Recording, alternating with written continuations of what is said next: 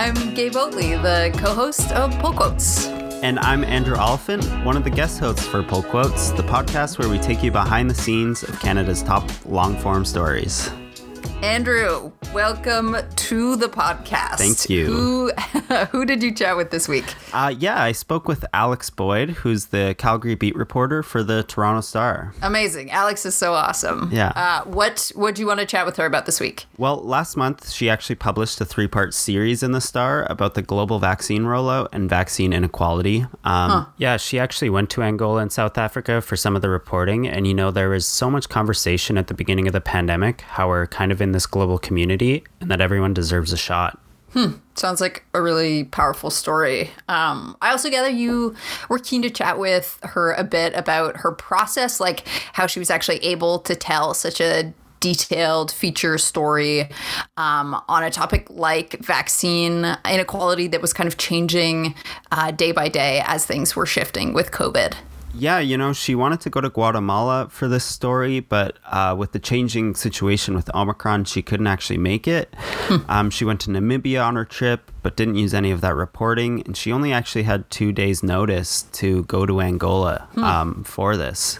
And I also got some great insights into the role of her translator, Domingos, while she was in Angola as well. Whew, Andrew, this sounds like such a great interview for your first ep guest hosting pull quotes. I love it. Uh, let's play the thing. Let's do it.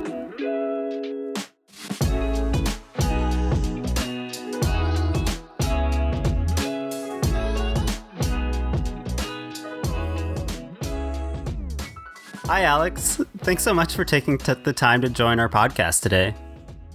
Thanks, Andrew. I appreciate you having me. So, I wanted to begin by looking at Dose of Desperation, part one of your series, Fighting for a Shot. Um, you followed a shipment of AstraZeneca vaccines from an airport runway in Angola, where the vaccines were first delivered, to a vaccine distribution center in the capital, to a stadium where people lined up to get their shots. How did you decide to use this as a way into the greater conversation of global vaccine distribution? Well, I, I, would like to say that this particular shipment, um, you know, was just a, an inspiration to uh, structure a story around it. But I, I, must admit that part of this was just logistical. Um, you know, I'd been talking to UNICEF uh, for months trying to figure out whether it would be possible to see one of these shipments. Um, it, it, turned out to be more challenging than I expected, just logistically. Um, you know, they weren't always sure when they were sending shipments or how that was going to go or whether the country receiving it would be receptive to a reporter. Uh, and so it wasn't immediately apparent whether this would be possible. And so I ended up getting about two days' notice that I was able to go to Angola. Um, and I said, sure, yeah, hopped on a plane, off I went. Um, and, and so I felt really lucky to be able to be on the ground when a Canadian shipment arrived. Um, I think uh, a big part of the story is, is the issue around donations. Are they getting to people that need them? Um, are they going in big enough numbers? And so it ended up being, you know, a, a good way to kind of structure the story story in terms of um, taking a reader along with this particular shipment. Um, but like I say, part of this was just uh, logistically, uh, it ended up kind of uh, being how this reporting trip uh, ended up being working out. So, were there any other contenders for a story arc that you didn't go with? Hmm.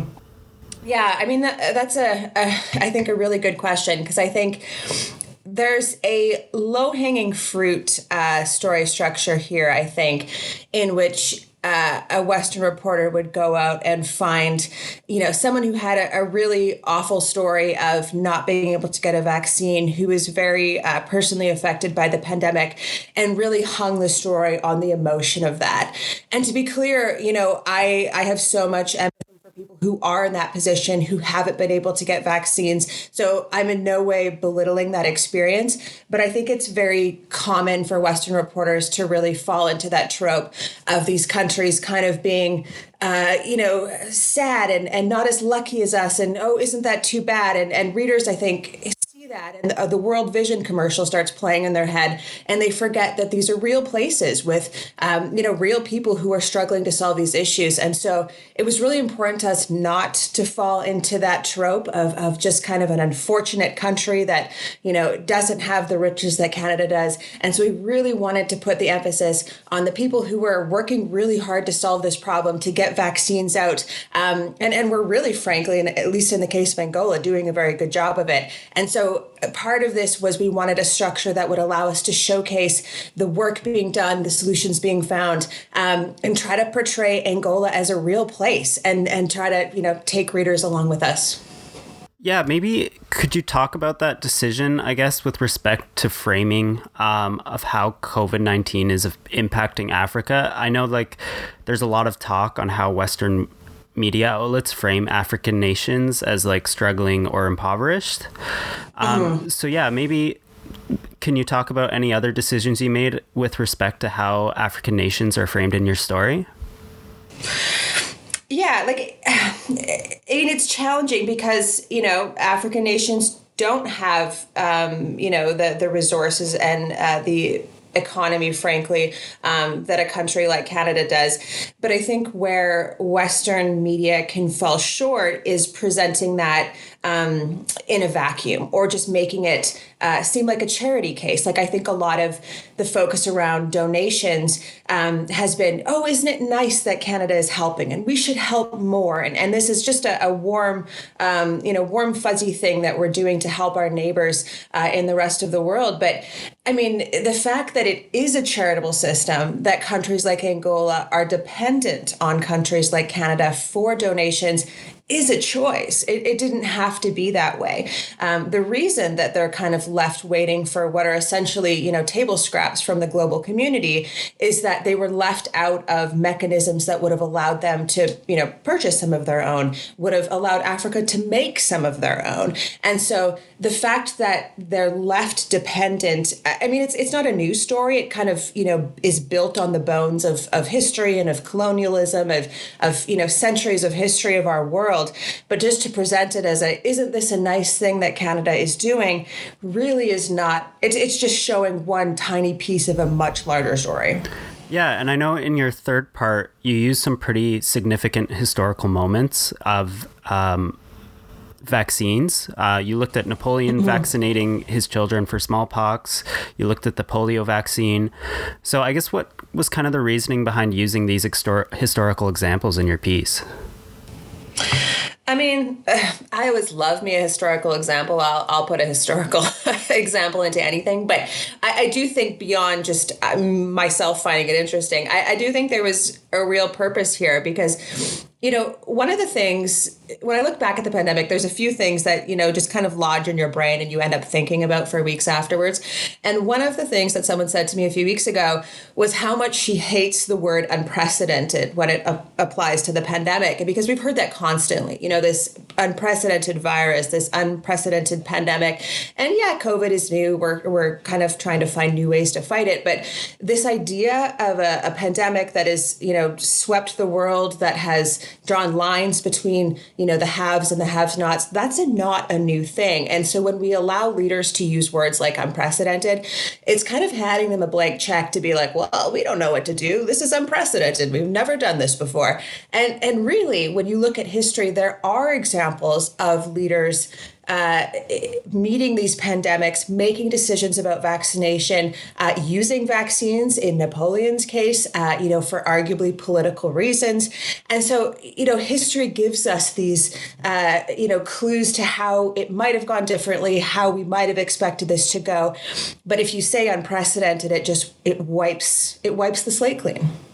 Um, I'm wondering if you could maybe talk about your thinking in respect to the tone of the piece. Um, for instance, in uh, the second part, there's a line about the Canadian government saying we're all in this together, and you say more than two years later, that feels less like a reassurance and more like a threat.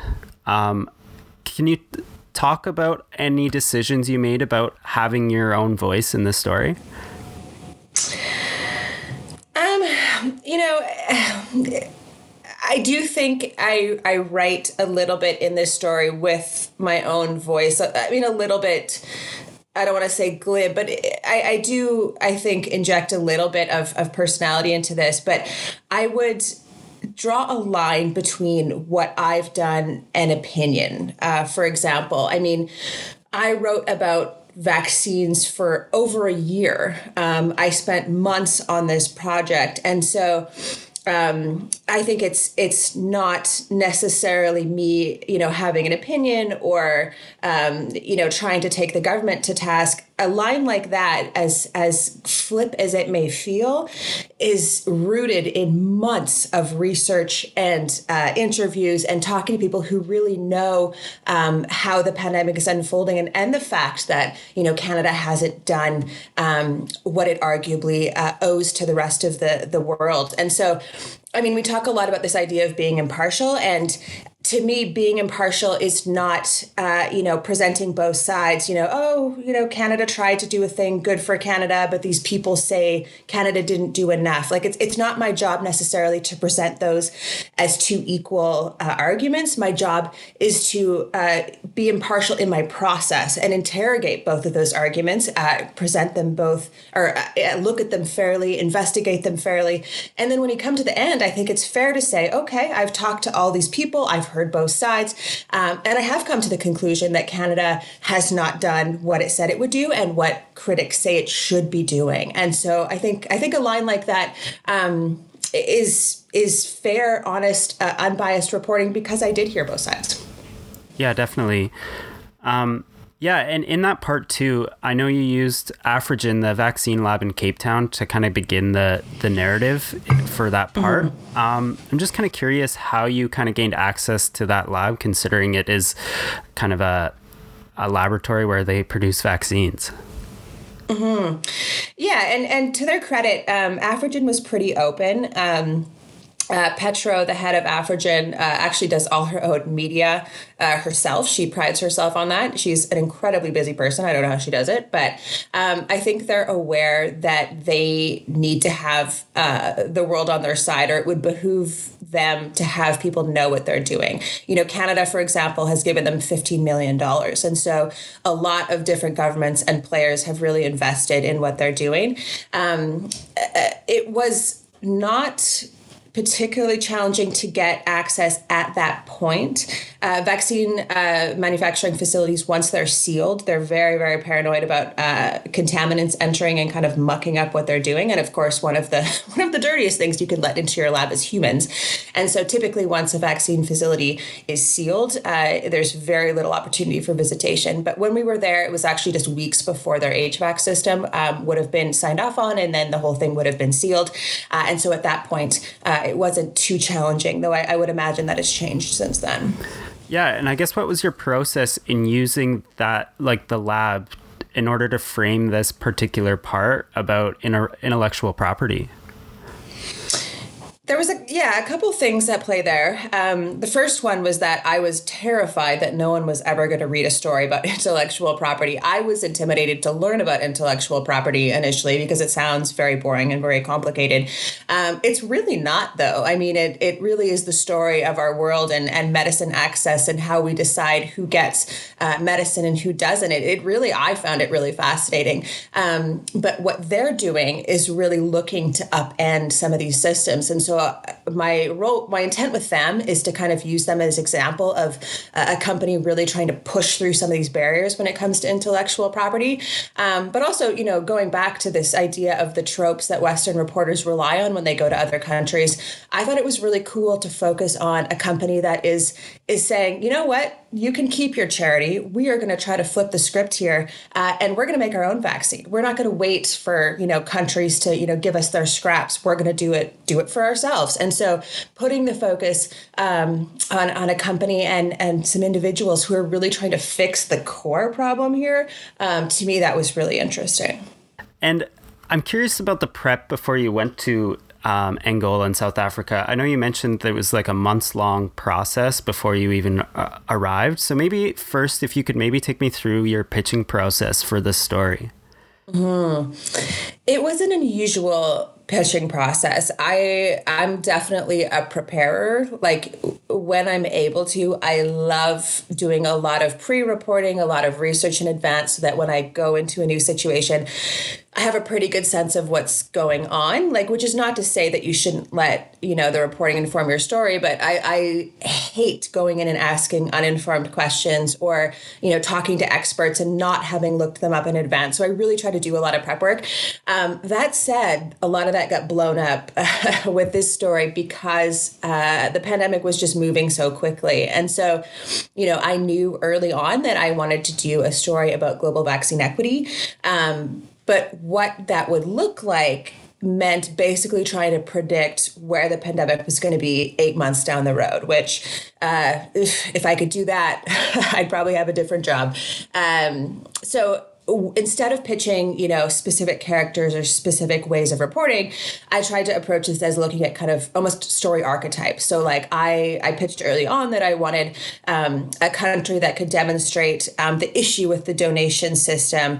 Um, I wanted a, a, story or a country that could um, show uh, the issue of of uh, vaccine geopolitics and how that was kind of being influenced. And so, for each of those, I, I gave kind of like lists of countries. I'm like, well, it might be Mexico or it might be Guatemala or it might be, you know, whatever. But um, kind of with the asterisk that I knew this was totally going to change. And so um, the awards committee, to their to their credit, I did get this through the James Travers Foundation. Um, you know, I pitched this. A few weeks went by. They came back to me and said, "Hey, we love this story. We think it's great. Your pitch is already a little out of date. Can you update it?" And I was like Yep, absolutely, can do that. So I did that. Um, that second pitch, of course, was very quickly itself out of date. And so it meant just kind of constantly uh, re re-updating what I envisioned this story to be. Even when I got into the reporting phase, like I said, I had two days notice I was going to Angola. Then I went to Namibia and South Africa. I was literally on a plane out of Namibia when Omicron was announced, and that, I mean, t- torpedoed my version of, of the story yet again, um, because that really pushed us into a new phase of the pandemic. So, I mean, this was a story that had to be reimagined and reimagined and reimagined and reimagined. I probably wrote about 10 stories, you know, or 10 stories worth of words um, before we got to that kind of final version. Yeah, and I guess maybe if you could speak a little bit more about kind of your approach doing a long form piece about a story where the information is changing so rapidly. Like, how much of an influence did that breaking daily news affect your your end product? It, it did a fair bit. Um, I mean, it, like it, it, it was almost a, a a blessing and a curse because on the one hand, you know, because when I pitched this story initially back in early 2021, I remember people being like, "Do you think global vaccine equity is going to be a problem a year from now?" And I was like, "I don't I don't think we're going to fix this a year from now. So I, I, think that'll be fine. And so I think by the time the end of the year rolled away, everyone was like, oh, right, this is a big thing. So it was very newsy. But at the same time, things were, um, you know, constantly changing and being updated. And so I think what ended up being important was being able to identify some of those common themes. And so, um, you know, donations, um, even though Omicron changed, I was in Angola pre Omicron, even though that has really changed things for them. But the center idea of donations didn't really shift for them. Um, the idea of intellectual property, again, was still relevant.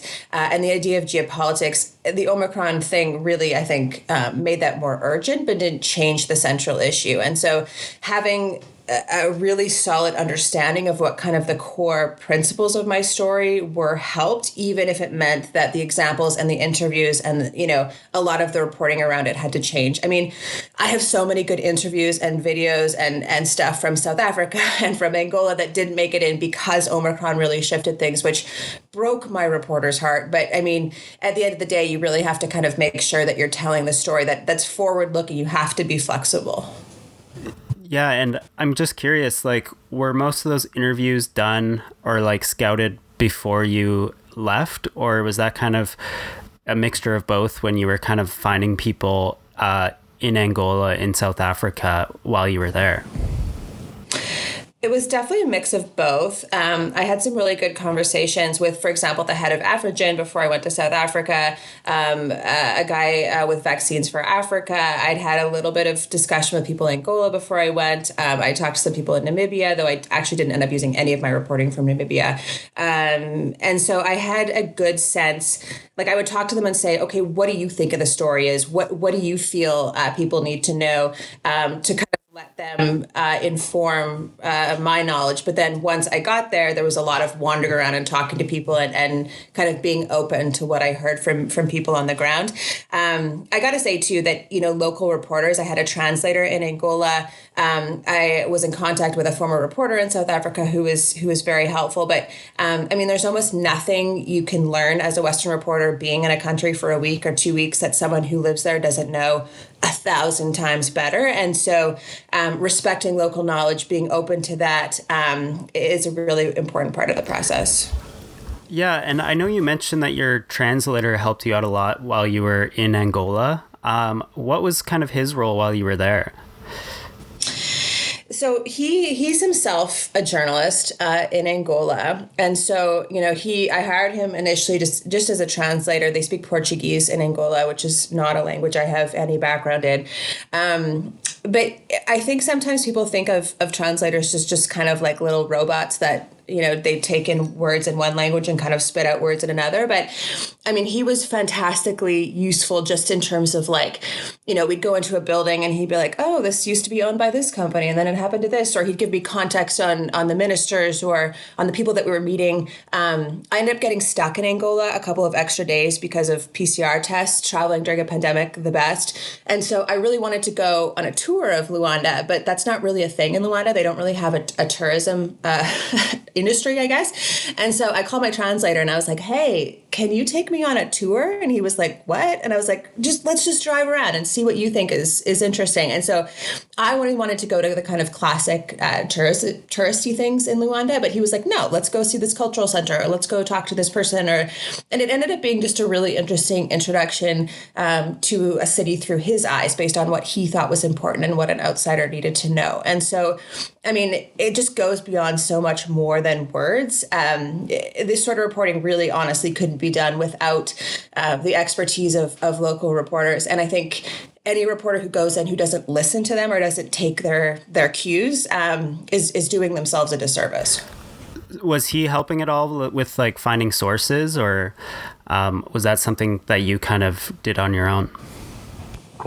Um, he was a little bit in the sense that we would like wander around at vaccine clinics and, and you know approach people and um, talk to them. And, and he'd sometimes have suggestions for like um, what uh, questions I should ask, um, or like we did a, an interview with uh, the head of the WHO in Angola, and he was he tacked on a few questions of his own because he had another story that he was working on, and but the questions that they're the answers that came out, I was like, oh, that's really interesting. Maybe I should uh, look into that as well.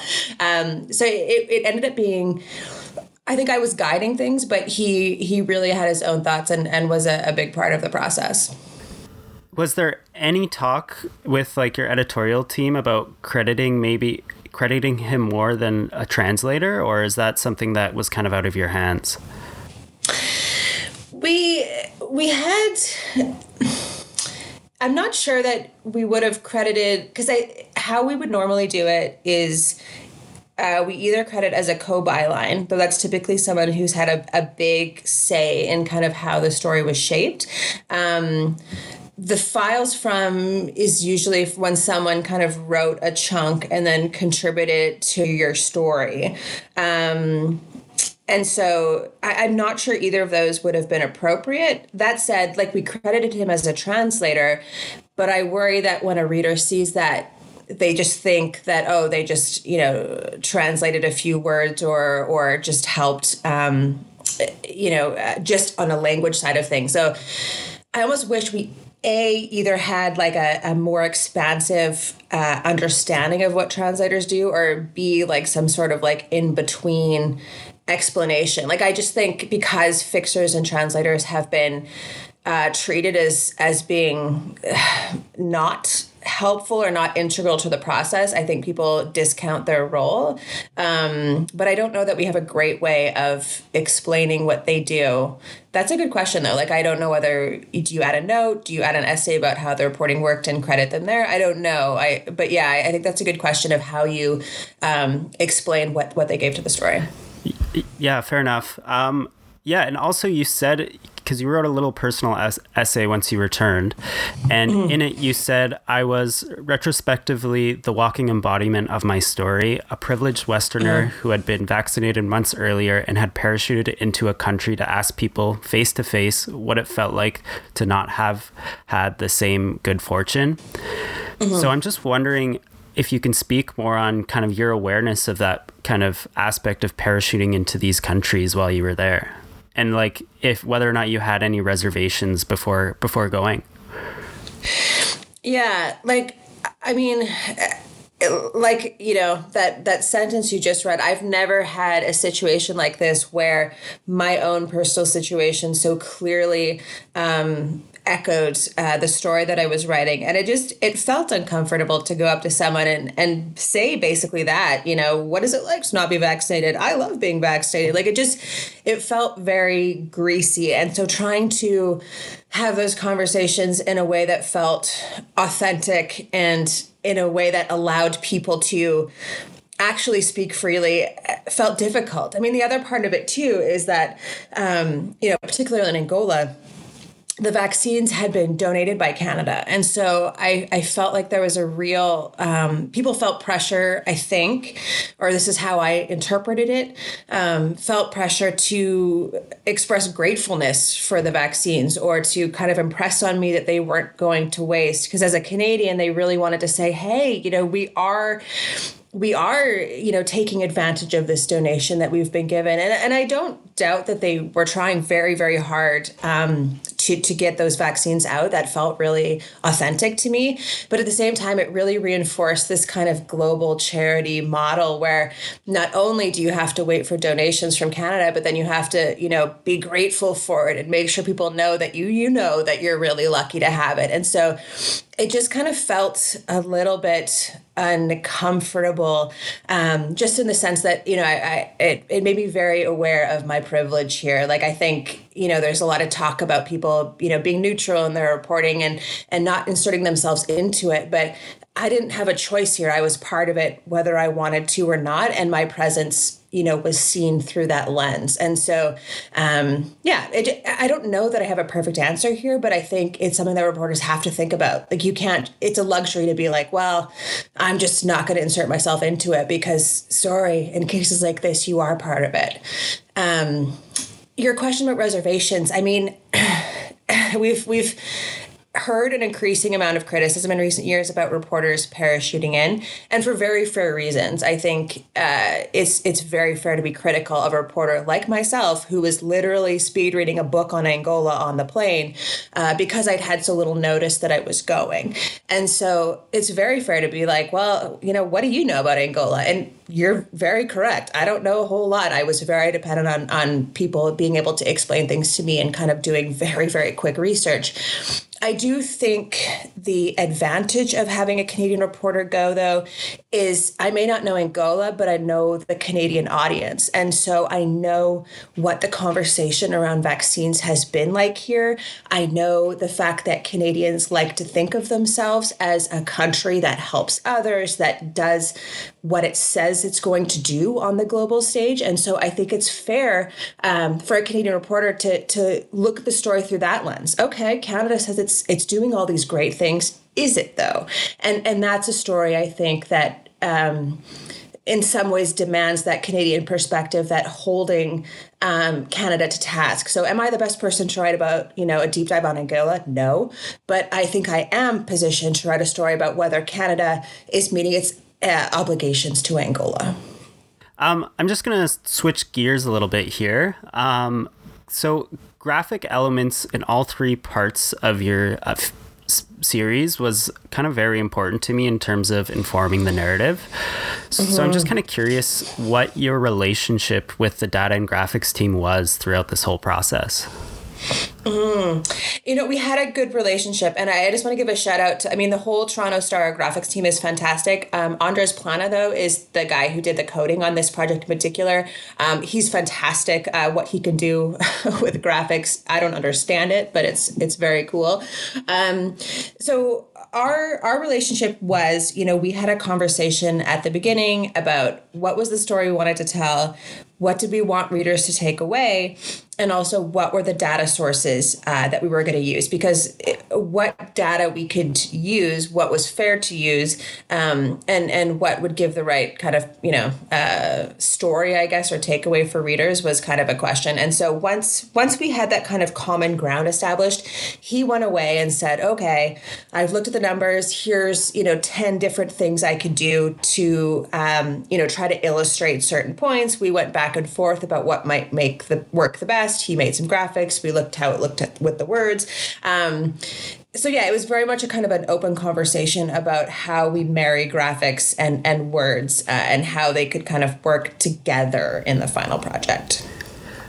So yeah, I guess maybe if you can maybe just take me through that a little bit more, just like how did you decide uh, what was worth using in terms of kind of informing the narrative?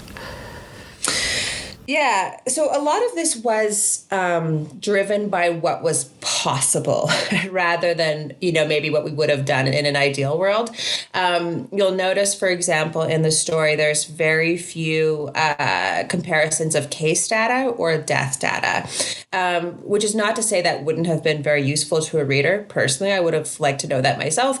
Um, but how those numbers are reported in various countries are so different, it really wouldn't have been been fair to compare, say, death rates in Angola versus Canada, um, because how they're being recorded is just so different that it's it's largely meaningless.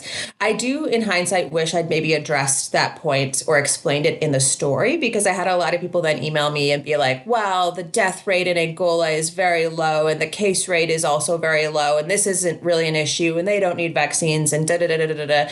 And yes, I understand that Angola publishes case rates, and that if you Google, you know, Our World in Data will will give you something. But um, I've spoken to a lot of people who measure these sorts of things, and they feel that there is very likely that much of the world is hugely undercounting just because they don't have the capacity uh, to be testing and to be recording deaths. You know, after H1N1, we discovered that, you know, tons of people had died in Africa that we uh, hadn't counted during the pandemic. And that is the expectation here that we will eventually discover that lots more people died um, than were initially counted. And so we didn't do any of that. We probably shouldn't have explained it. We didn't. Um, but what we did use um, primarily is data from UNICEF. Uh, so UNICEF was tasked with delivering all of the donated vaccines around the world. And so because they're kind of one central organization doing this for the whole world, they have really good data on like where vaccines are going going, how many have been donated, how many have been pledged, all that kind of stuff. And it's it's very accessible, it's very available data,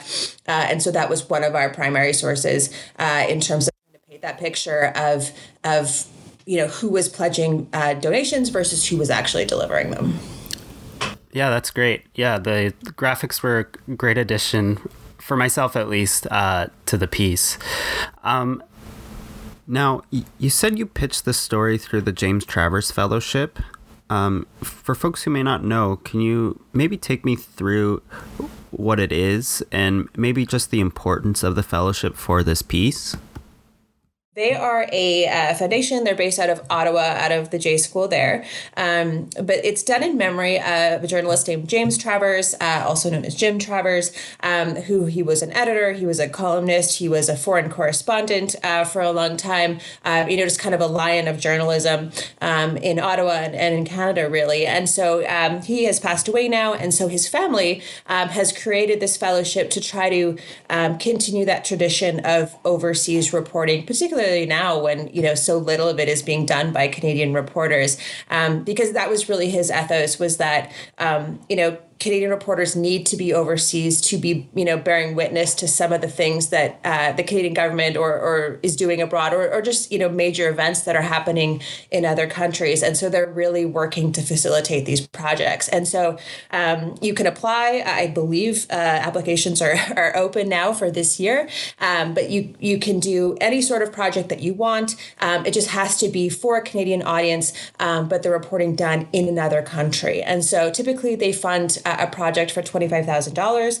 Um, the year I did it, uh, for the first time they split it uh, between two of us. I think that probably had to do with uh, pandemic concerns and and uh, fears that we may not be able to travel at all. Um, but typically it's twenty five thousand um, dollars, and then uh, whatever the final project is um, is typically published in a Canadian outlet.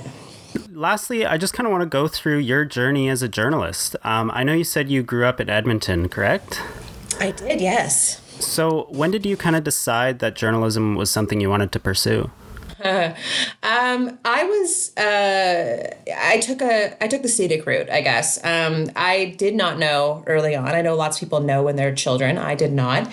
Um, you know, I, I grew up uh, playing sports, uh, reading a lot, but not being particularly on on uh, journalism's radar. I did an undergrad, worked in tourism for a while, traveled, uh, lived in the mountains, and you know, I, I remember being at my tourism job, and I loved it. It was really fun. But when I had downtime, I would sit and read the news, like just obsessively read the news, and I was just fascinated uh, by what was going on. Even though I lived in this tiny little mountain town where you know global events weren't exactly coming to coming to town very often, but I was just fascinated by it, and, and actually I just kind of went from that to I could do that. I think I could. I, I could write these stories. Um, I wish it was a more sophisticated process than that. It really wasn't. I started applying to uh, journalism schools.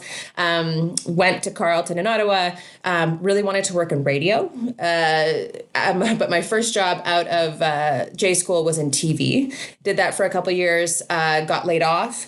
Uh, panicked. Got a job at a newspaper. Wasn't really qualified. Not sure how I got hired a newspaper. Um, but that became that was That became Star Metro, that we eventually got laid off again, that became the Star.